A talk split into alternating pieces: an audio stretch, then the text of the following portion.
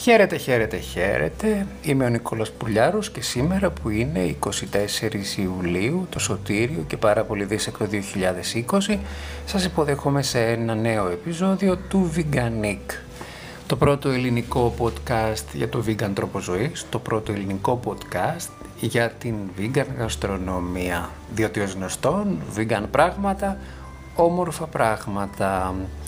Η εκπομπή μας αισίως έχει φτάσει στις 500 ακροάσεις, τα 500 stream plays, πάμε καλά.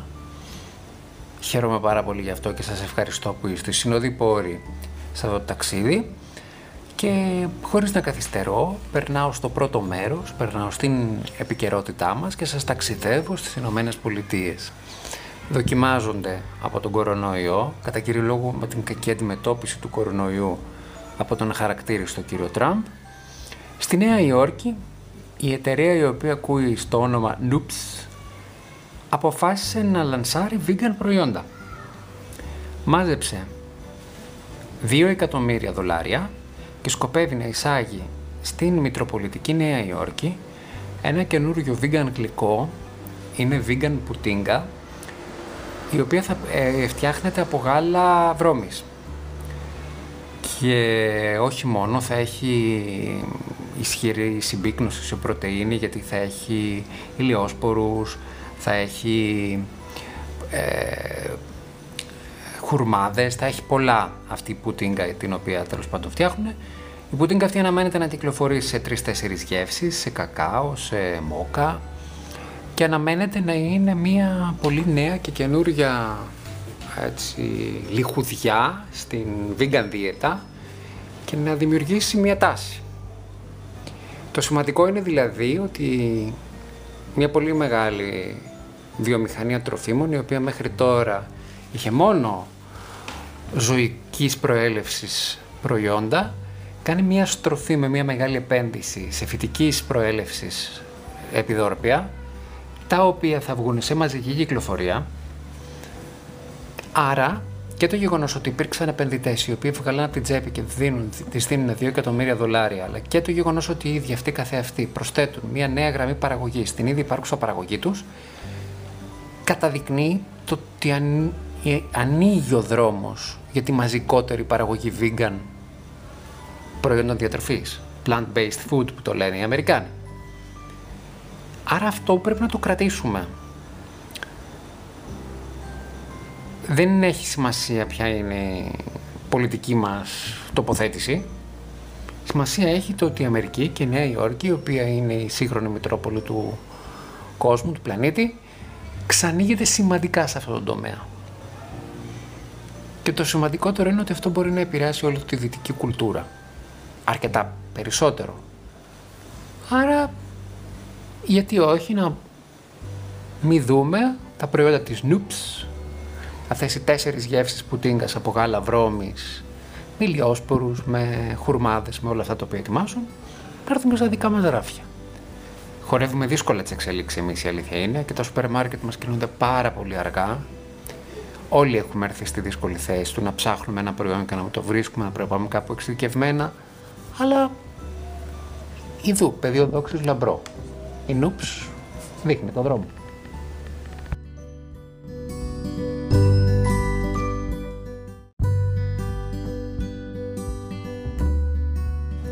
Η φύση είναι υπέροχη και τα ζώα επίσης. Δυστυχώς έχουμε παρέμβει βία στο οικοσύστημα, έχουμε παρέμβει βία στη ζωή του πλανήτη και έχουμε συμπεριφερθεί απάνθρωπα σε πάρα πολλά ζώα. Δεν συζητώ για την τραγωδία της ζωικής διατροφής, όπως είχε πει πολύ σωστά ο Λούις Ψυχογιός στη συνέντευξη που έδωσε στο Βιγανίκ, αν ήταν γυάλινα τα σφαγεία, κανείς νομίζω δεν θα έτρωγε κρέας.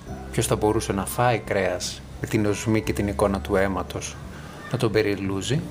Τέλος πάντων, στη λίμα του Περού πριν από μερικές μέρες συνέβη το εξής αξιοθαύμαστο.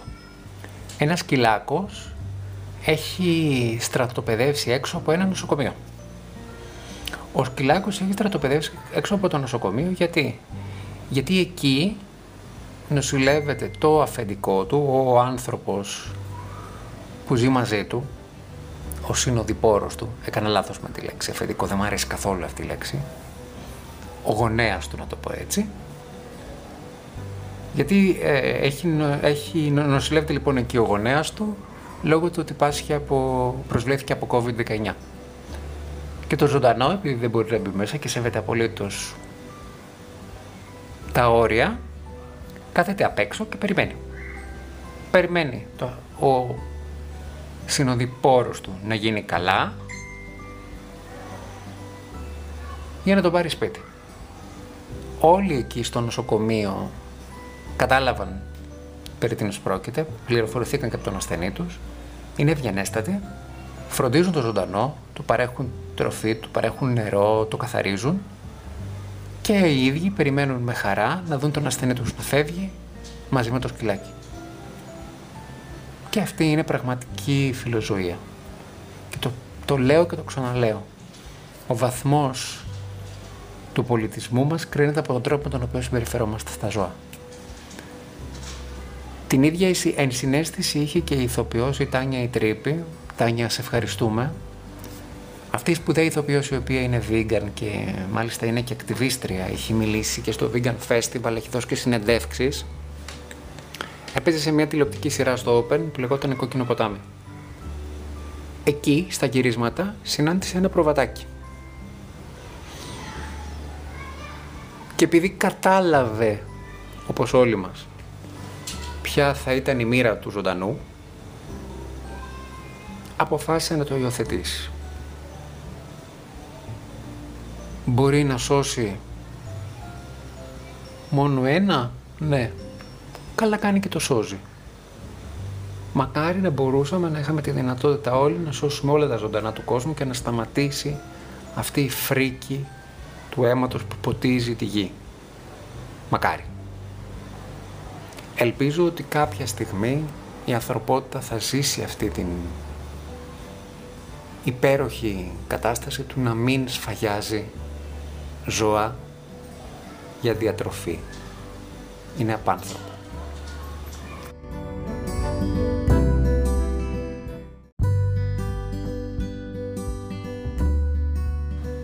Και κάπως έτσι φτάνουμε στο τρίτο μέρος της εκπομπής μας που είναι πάντα και το πιο δημοφιλές. Σήμερα λοιπόν είπα να σας γλυκάνω.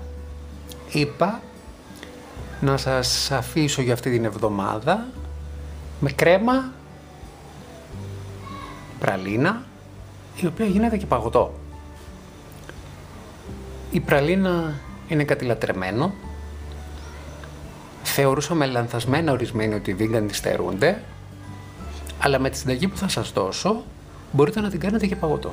Εγώ σας έχω πει δεν είμαι πάρα πολύ του παγωτού και πάντα όταν κάνω κάτι τέτοιο προτιμώ να το φάω σαν κρέμα, κρύα κρέμα, όχι παγωμένη. Δεν είμαι πολύ του παγωτού. Εσείς όμως το κάνετε ό,τι θέλετε. Λοιπόν, υλικά. Παίρνετε 200 γραμμάρια, 250 γραμμάρια φουντούκια καθαρισμένα. Τα βάζετε σε ένα ταψάκι και τα ψήνετε στο φούρνο σε μέτρια φωτιά για κανένα τέταρτο 20 λεπτά. Θα δείτε τα φουντούκια σας να έχουν πάρει ελαφρώς χρυσαφή, γεύση, ε, χρυσαφή χρώμα. Όχι να σκουρίνουν πολύ. Τα βγάζετε, τα βάζετε στο blender και προσθέτετε λίγο νερό. Το νερό δεν πρέπει να καλύψει τα φουντούκια ας πούμε ότι είναι μισή ποσότητα νερό σε σχέση με τα φουντούκια.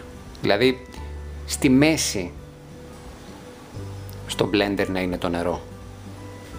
Τα χτυπάτε, τα χτυπάτε πάρα πολύ καλά, πάρα πολύ καλά, πάρα πολύ καλά. Προς Θεού, μην κάψετε την αντίσταση του blender σας. Και αφού του έχει γίνει ένας πολτός, εσείς έχετε λιώσει μία πλάκα σοκολάτας περίπου τα ίδια 200-250 γραμμάρια.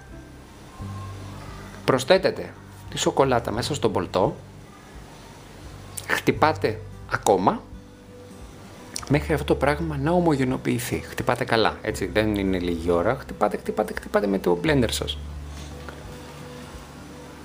Και θέλετε να βγάλετε μία κρέμα η οποία είναι ναι μεν παχύρευστη αλλά όχι νερουλή. Εάν είναι νερουλή, προσθέτετε λίγα ακόμη φουντούκια. Μπορείτε επίσης, αν θέλετε και είναι... δεν θέλετε να ξανακάνετε τη διαδικασία με τα φουντούκια, μπορείτε να βάλετε μια κουταλιά κακάο. Εγώ θα το θα, θα, θα σας απέτρεπα γιατί μπορεί να γίνει λίγο βαριά η, πραλίνα. Γιατί η σοκολάτα που σας είπα, η πλάκα που λιώνουμε και αυτά είναι vegan σοκολάτα πικρή. Μία εκδοχή είναι αυτή. Η κρέμα αυτή, αφού του έχει αποκτήσει μια ωραία υφή, δεν έχει σπασμένα κομματάκια, μπαίνει στην άκρη και τη βάζετε στο ψυγείο. Μπορείτε να βάλετε μέσα τα γνωστά. Γλυκό πορτοκάλι, γλυκό βύσινο, καρύδια. Να το κάνετε σαν μους να το φάτε. Μπορείτε να μην το κάνετε σαν μους, να το κρατήσετε έτσι και να το βάλετε ψωμί με βούτυρο και πραλίνα φουντουκιού, σαν να τρώτε τη γνωστή μερέντα, τύπου νουτέλα.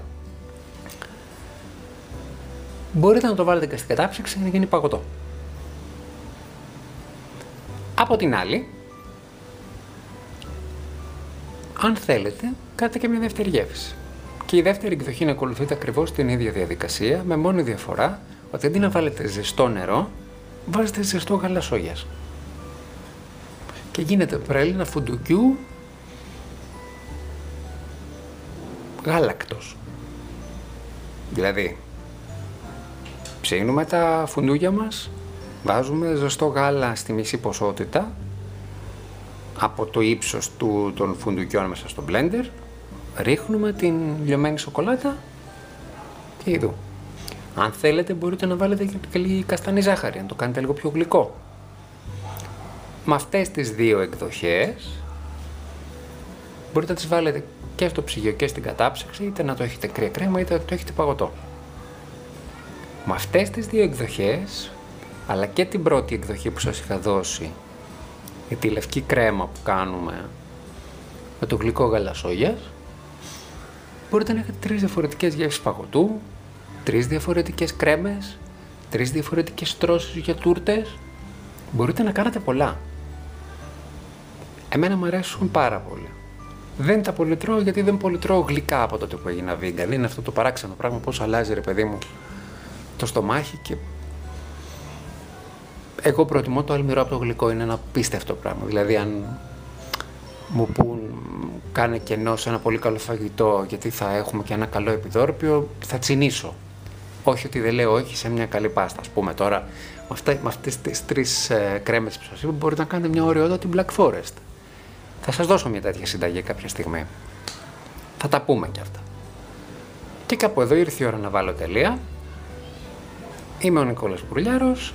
Ακούσατε το Veganic. Μας ακούτε σε έξι πλατφόρμες.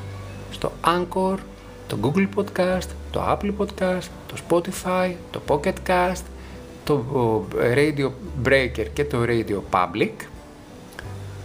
Και το ενδιαφέρον της υπόθεσης είναι ότι ο Veganic απέκτησε και αδελφάκι. Πλέον έχουμε γίνει και blog. Υπάρχουμε στο θαυμαστό κόσμο του blogger. Αν πατήσετε στο blogger Nick με C, Veganic με K, blogspot.gr θα βρείτε το blog. Έχουμε κάνει ήδη δύο αναρτήσεις, έχω κάνει ήδη δύο αναρτήσεις. Έχω 130 προβολές μέσα σε μια μισή μέρα σχεδόν. Στην πρώτη ανάρτηση έχω παραθέσει ένα vegan διήγημα το οποίο έγραψα για ένα διαγωνισμό και πήγε καλά. Στη δεύτερη ανάρτηση έκανα μία αναφορά στη συνέντευξη που κάναμε με τον Λούι Ψυχογιό και το ντοκιμαντέρ The Cove. Οπότε, συναντιόμαστε και εκεί. Μπείτε nickveganic, blogspot.gr Συναντιόμαστε και εκεί.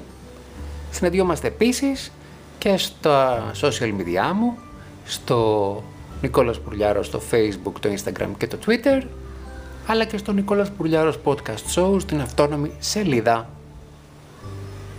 που υπάρχει εκεί, στο Facebook. Σας χαιρετώ, καλό Κυριακό, φτιάξτε την πραλίνα και με τις δύο εκδοχές και θα τρελαθείτε και θα με θυμηθείτε. Και αν θέλετε έτσι να κάνετε και ένα καλό ντεσού. Εγώ θα σας συνιστούσα να κάνετε την πραλίνα την πικρή και να τη συνδυάσετε με γλυκό βύσινο. Θα ήταν εξαιρετική ιδέα για το Σαββατοκυριακό σας. Σας χαιρετώ, Νικόλας Πουρλιάρος, Veganic, το πρώτο ελληνικό podcast για το vegan τρόπο ζωής, το πρώτο ελληνικό podcast για τη vegan διατροφή, αλλά και Nick, veganic, blogspot.gr στις λεωφόρους του διαδικτύου.